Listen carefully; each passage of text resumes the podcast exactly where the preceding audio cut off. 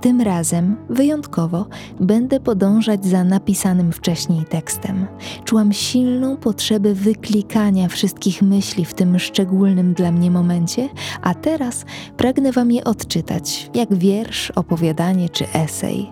Ta forma będzie się nieco różnić od innych odcinków bardzo brzydkiego podcastu, ale pamiętajcie, że to wciąż ja i moje myśli, którymi nieprzerwanie chcę się z Wami dzielić. Zatem do dzieła. Niniejszy tekst jest wyłącznie opisem subiektywnych obserwacji i przeżyć. Nie stanowi żadnej instrukcji dotyczącej walki z uzależnieniem. Pamiętam, jak przez wiele lat, w momentach, kiedy docierało do mnie, że z piciem przesadzam i robię to zdecydowanie za często, siadałam do komputera i kompulsywnie szukałam dokładnie takich treści, jak ta nagrywana przeze mnie w tym momencie.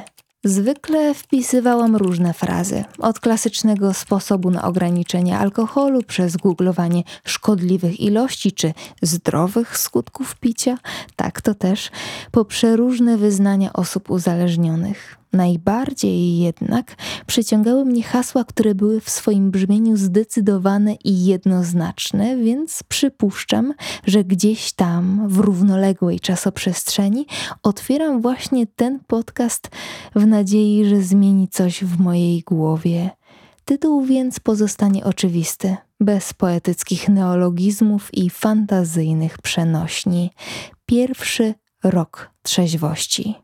20 grudnia 2021 roku wreszcie powiedziałam sobie wóz albo przewóz i zrezygnowałam z alkoholu. Słyszymy się rok później, po 12 miesiącach mojej abstynencji, 12 miesiącach kompletnie nowej relacji z sobą samą, z moim ciałem i z moją głową relacji, o której dzisiaj chciałabym Wam opowiedzieć. O tym, dlaczego pić przestałam, odcinek już powstał. Podlinkuję Wam go w opisie, więc jeżeli chcecie mieć ciągłość historii, a tego pierwszego odcinka jeszcze nie słyszeliście, to zapraszam serdecznie. Nie chcę się też powtarzać i nagrywać dodatkowych 20 minut o tym, dlaczego stało się jak się stało, więc raz jeszcze zapraszam do odcinka All Coming Out, a dla tych, którzy chcą słuchać dalej, rzecz ujmę w skrócie. Piłam prawie codziennie od ponad 10 lat. Zwykle były to niewielkie ilości, jedno dwa piwa, dwa kieliszki wina, jednego drinka, ale codziennie, konsekwentnie, nieważne czy w towarzystwie, czy sama, a w szczególności sama, bo nie istniało dla mnie nic przyjemniejszego niż zakopać się w kocach z kieliszkiem wina i oglądać bzdury na YouTubie. Piłam, kiedy było mi smutno i kiedy było mi wesoło. Piłam latem dla ochłody i zimą na rozgrzewkę. W trakcie pracy dla weny, a w trakcie relaksu dla relaksu. Wybijała godzina dwudziesta, a ja musiałam napić się czegoś. Zwykle w lodówce miałam to jedno, dwa piwa, jakąś flaszkę wina. Jak nie miałam nic, to sięgałam do zamrażarki po wódkę. Jak nie miałam z czym tej wódki wymieszać, mieszałam z wodą z miodem lub cytryną. Wcale nie smakowało, ale i tak nazywałam to drinkiem, takim z braku laku. W końcu z dużą ilością lodu da się wypić wszystko, prawda? Jak nie było w domu niczego, to potrafiłam iść po ciemku do jedynego otwartego sklepu na drugim końcu osiedla, w zacinającym w poprzek deszczu ze śniegiem, żeby jednak sobie to piwo strzelić. Zasłużyłam, czyż nie? Na studiach kompletnie to bagatelizowałam, bo wszyscy piliśmy w ten sam sposób, nierzadko prześcigając się, kto na imprezie potrafi wypić więcej i dojść do mieszkania o własnych siłach na tak zwanym autopilocie. Z perspektywy czasu kompletna głupota, ale to, do czego dotarłam przez ten rok, to myślę, żeby tamtej mnie dać spokój, żeby sobie nie wypominać, bo z takiego kopania dawnej siebie nie wynika nic dobrego. Problem zaczęłam dostrzegać nieco później, chociaż w kalendarzach jeszcze z czasów studiów pojawiały się co jakiś czas hasła wyzwanie, miesiąc bez alkoholu. Pamiętam, że rysowałam 30 kratek na 30 dni, żeby sobie odhaczać kolejny mały sukces. Jak możecie się domyślać, udawało mi się odfajkować 3 dni, maks tydzień, po którym wracałam do starych zwyczajów. Problem istniał, ale nie nazwany. Imię a w zasadzie zalążek imienia zyskał, kiedy stałam się dorosła. Imprezy przestały być codzienną rutyną, grono znajomych znacznie się uszczupliło, a większość weekendów spędzałam w domu, jednak wciąż w towarzystwie alkoholu. Mówię o zalążku, dlatego że hasło alkoholizm wciąż mnie przeraża. jest mi obce. Nazywam to problemem, dawnym życiem, zbyt dobrą przyjaźnią z procentami. Mam dużą łatwość w wymyślaniu coraz to nowszych i zabawniejszych określeń, ale alkoholizm parzy mnie w język. Wydaje się być brudny. Kojarzy się z przemocą, z kimś śpiącym na ławce, kimś, kto wszystko stracił, a ja przecież nie straciłam niczego. Nawet panowanie nad sytuacją traciłam rzadko, bo byłam jedną z tych drobnych dziewczyn z mocną głową, co swego czasu było moim olbrzymim powodem do dumy. Wówczas jakoś przez myśl mi nie przeszło, że ta mocna głowa może być skutkiem wyrobienia sobie pewnej odporności i że wcale nie mam tego w swoich wschodnich genach, jak lubiłam powtarzać. Moje życie wciąż jest poukładane. Nie straciłam znajomych, pracy, związku, nie straciłam nic oprócz tych paru godzin wieczorem i 30 minut rano, podczas których dźwigając moją ciężką głowę, uświadamiałam sobie, że znowu wylądowałam z kieliszkiem przed telewizorem i wypadałoby coś zmienić. Przez ten rok przeczytałam i usłyszałam wiele komentarzy, że trochę wyolbrzymiam. Czasami nie słyszałam nic, ale widziałam to w spojrzeniach znajomych, którym odmawiałam kieliszka, dodając, że to już tak na stałe, bo przecież piją wszyscy. Wielu dokładnie tak, jak opisałam przed chwilą. Nie będę tego oceniać. Najważniejsze jest to, że ja dostrzegłam mój problem. Uznajmy więc, że ta historia jest o mnie. Pamiętam, że kiedy nagrywałam pierwszy odcinek o alkoholu niecały rok temu, niejako autując się z moim uzależnieniem, bardzo się stresowałam, a słowa raz po raz więzły mi w gardle. Bałam się waszej reakcji. Bałam się tego, jak będziecie na mnie patrzeć, czy łatka alkoholiczki nie przylgnie do mnie na tyle mocno, że reszta moich treści stanie się tylko dodatkiem. Nie gniewajcie się, ale obecnie nie dbam o to, co myślicie. Przez ten rok wyrobiłam sobie bardzo grubą skórę, co w moim przypadku jest dosyć wyjątkowym zjawiskiem, ale i najlepszym dowodem na to, że absolutnie nie interesuje mnie czyjeś opinia dotycząca mojej abstynencji. Wiem, że podjęłam słuszną decyzję, że problem istniał, nawet jeśli cały świat powtarzałby w kółko, że to nic złego. Dla mnie to było złe. I myślę, że właśnie to jest moim kluczem do sukcesu. Wreszcie przestałam odbijać swoje myśli i podejrzenia od zdania innych i haseł wpisywanych po pijaku w Google. W tej jednej kwestii stałam się samodzielnie myślącą jednostką i wreszcie poczułam, czym jest wolność. Chciałabym opowiedzieć Wam dzisiaj o moim pierwszym roku bez alkoholu, o moich wnioskach, obserwacjach i tym, co i czy zmieniło się w moim życiu. Wniosek nadrzędny, do którego chciałam jakoś ładnie dotrzeć w tej pogadance, tak aby finalnie stanowił zgrabny morał, ale nie jestem w stanie utrzymać go na końcu języka, to fakt, że alkohol okazał się mi niepotrzebny absolutnie do niczego. Do teraz ta obserwacja uderza mnie za każdym razem, szczególnie kiedy wypowiadam ją na głos, bo przez większość mojego picia uważałam alkohol za eliksir szczęścia. Był mi potrzebny, żeby się bawić, zrelaksować, poczuć atrakcyjnie czy zasnąć. Był wszystkim tym, co pozwalało mi odnaleźć się w towarzystwie i w gąszczu własnych myśli. Teraz za to jest mi po nic. Nie twierdzę też, że to odkrycie było oczywiste od samego początku. Dla przykładu, na Sylwestrze rok temu wypaliłam pół paczki fajek, żeby mimo wszystko mieć jakiś atrybut dobrej zabawy, żeby mieć coś wspólnego z resztą bawiących się osób. Rzecz jasna, na co dzień nie palę. Tego wieczoru istotnym było również, żeby nikt nie pomyślał, że jestem w ciąży, bo to przecież pierwsza myśl, kiedy kobieta, która od procentów nie stroniła, nagle schodzi do zera i nie chce podawać powodu. W chwili obecnej macham na to ręką. Niech każdy myśli, co chce. Czy ciąża jest powodem do wstydu? Nie, więc jeśli kogoś ma uspokoić moje domniemane dziecko, to proszę, mogę być w ciąży. Zwykle na wszelkie pytania odpowiadam po prostu nie piję. Nie wykręcam się antybiotykiem, bólem głowy czy brakiem ochoty. Dziękuję, nie piję. Jeżeli ktoś nadal dopytuje, co osobiście uważam za mało kulturalne, odpowiadam, że od alkoholu jestem uzależniona, a dalsza konwersacja jest dla mnie niekomfortowa. Jeszcze nie zdarzyło mi się, żeby ktoś zapragnął ciągnąć ją dalej. Zatem co z imprezami? Domyślam się, że w tej materii szkoły są różne. Słuchając wyznań innych abstynentów, często spotykam się z opinią, że ciężko bawić się w towarzystwie osób pijących o tak zwanym suchym pysku, więc po prostu na imprezy się nie chadza. Ja tymczasem nigdy wcześniej nie czułam się na nich tak dobrze jak teraz. Rzecz jasna to nie przyszło od razu, ale obecnie czuję podczas towarzyskich spotkań przedziwną dozę satysfakcji z pełnej kontroli nad tym, co mówię i robię.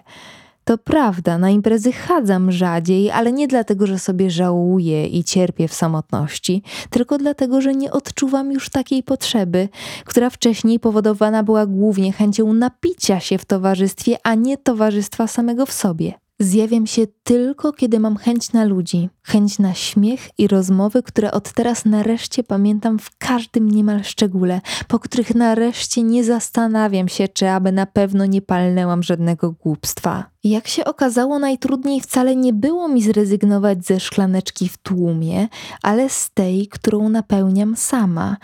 To zdecydowanie proces, który wciąż trwa, ale oprócz samego uzależnienia od substancji, dostrzegłam w moim wieczornym piciu pewnego rodzaju nawyk, rytuał składający się z bardzo określonych etapów powtarzanych od lat. Zatem stworzyłam nowy zwyczaj i nie rezygnując z Netflixowo-YouTubeowych bzdur, zasiadam przed telewizorem z kubkiem herbaty. Domyślam się, że osoby pijące przewracają teraz oczami z politowaniem. Mają do tego pełne prawo. Być może też bym przewracała, ale obecnie lubię herbatę.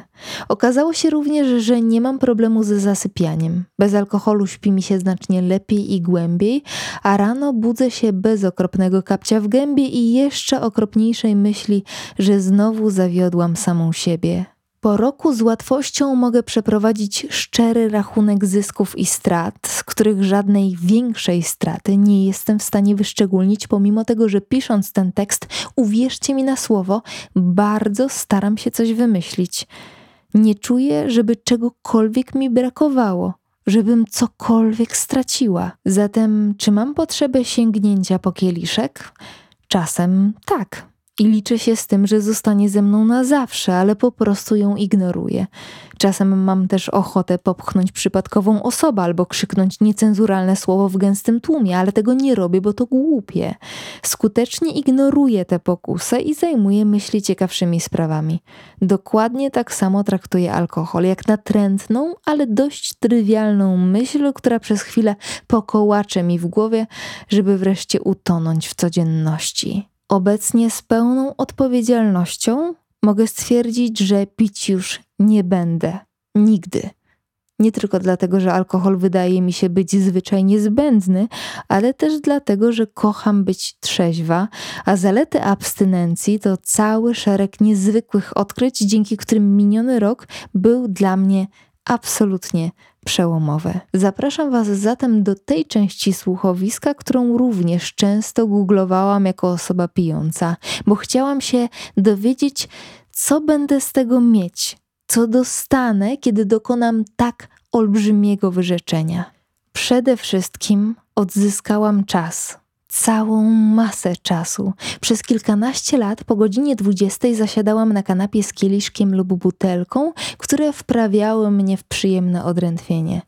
Pamiętam, że czasem nawet obiecywałam sobie, że jeszcze coś zrobię, jeszcze coś sprawdzę, napiszę czy narysuję. Podobno po alkoholu przychodzi ta słynna wena, ale to zdarzało się bardzo rzadko. Zamiast tego patrzyłam w ekran, z każdą minutą zapamiętując nieco mniej, aż w końcu zasypiając przy ostatniej szklance. Obecnie odnoszę wrażenie, że mój dzień wydłużył się o połowę. Nie zwykłam pracować wieczorami, ale w tej chwili na zegarze wybiła dwudziesta, a ja piszę kolejny akapit tego tekstu i niewykluczone, że jeszcze dziś nagram to słuchowisko, żeby jutro wypuścić je w świat. W końcu mam czas. Czas mam również rano. Obecnie budzę się o piątej lub szóstej, co jeszcze rok temu byłoby niezwykle karkołomną misją. Uwielbiam poranki. Parzę sobie wtedy kuba z kawy, zawijam się w koc i przez kolejne trzy godziny, aż do budzika Marcina, śpiący jeszcze świat należy wyłącznie do mnie. Czasem pracuję, czasem po prostu patrzę na wschód słońca. Jestem obecna, nie boli mnie głowa, nie suszy mnie w gębie, nie czuję tej złości i rozczarowania, które wciąż pamiętam niepokojąco dobrze. Przeszłam też pewną metamorfozę pod względem wyglądu, glow up, jak zwykliście to nazywać. Zastanawiałam się, czy o tym pisać, ale z drugiej strony, kiedy sama szukałam argumentów za odstawieniem czy ograniczeniem alkoholu, aspekt urodowy był sporą zachętą. Zdaję sobie sprawę, że temat wagi jest topikiem wrażliwym i drażliwym, ale jeżeli założymy, że to słuchowisko jest o mnie i tylko o mnie, to wydaje mi się, że mam prawo powiedzieć, że najlepiej czuję się, kiedy jestem szczupła i aktywna fizycznie. Nie mogę oczywiście powiedzieć, że wcześniej zmagałam się z nadwagą, ale moja aktywność fizyczna ograniczała się do tygodniowych zrywów, po których wracałam na kanapę, a o zdrowej diecie lubiłam mówić dużo, jakby wypierać popierając fakt, że do każdej butelki piwa dokupowałam coś na ząb, bo nawet po najmniejszej ilości alkoholu żołądek ssał niemiłosiernie. Zatem czy obecnie żałuję sobie paczki chipsów zielona cebulka, kiedy mam na nie chęć? Absolutnie nie. Ale czuję, że ta decyzja jest bardziej moja, to ja decyduję, czy mam na nią ochotę, a nie pochłaniam kompulsywnie największą paczkę, zaspokajając kosmiczną gastrofazę. Siłownia wydarzyła się gdzieś po drodze. Chciałam znaleźć dla siebie coś nowego, jakiś nowy rytuał, i w rezultacie wsiąkłam do reszty. Teraz to moje ukochane miejsce. Cera poprawiła się jakby sama.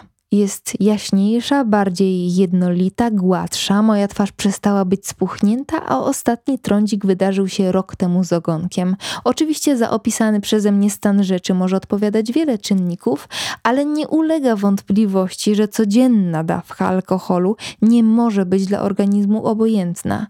Mam wrażenie, że moje ciało poczuło ulgę. Zyskałam też wgląd w samą siebie i chyba ten aspekt najtrudniej mi wyjaśnić. Mam wrażenie, że wiem, widzę i rozumiem więcej. Potrafię spokojniej ze sobą rozmawiać, przytomniej interpretować rzeczywistość, nie wojować z własnym wnętrzem, a jeżeli już do tego niewidzialnego konfliktu dojdzie, to zażegnywać go dyskusją, a nie walką na gołe pięści. Czuję się szczęśliwsza. Oczywiście zdarzają się momenty niezwykle trudne, którym czoła muszę stawić samodzielnie, bez alkoholowego znieczulenia. W braniu tej pełnej odpowiedzialności na swoje barki, patrzeniu na świat w sposób szczery i nierozcieńczony, jest coś absolutnie urzekającego. Bardzo chciałabym uniknąć górnolotnych, wyświechtanych fraz, ale naprawdę mam wrażenie, że zaczęłam kompletnie nowe życie – nie wiem, co mnie czeka, mogę mówić tylko o chwili obecnej, zatem teraz czuję się silna jak nigdy dotąd. Ten mój eliksir szczęścia, spokoju, samoakceptacji i odwagi okazał się nic nie warty, przereklamowany, złudny. Czuję się tak, jakbym większość mojego pełnoletniego życia spędziła pod szklanym kloszem, który nagle ktoś zdjął, wystawiając mnie na działanie świata zewnętrznego. I nie jest łatwo ale jest pięknie. To mój pierwszy rok.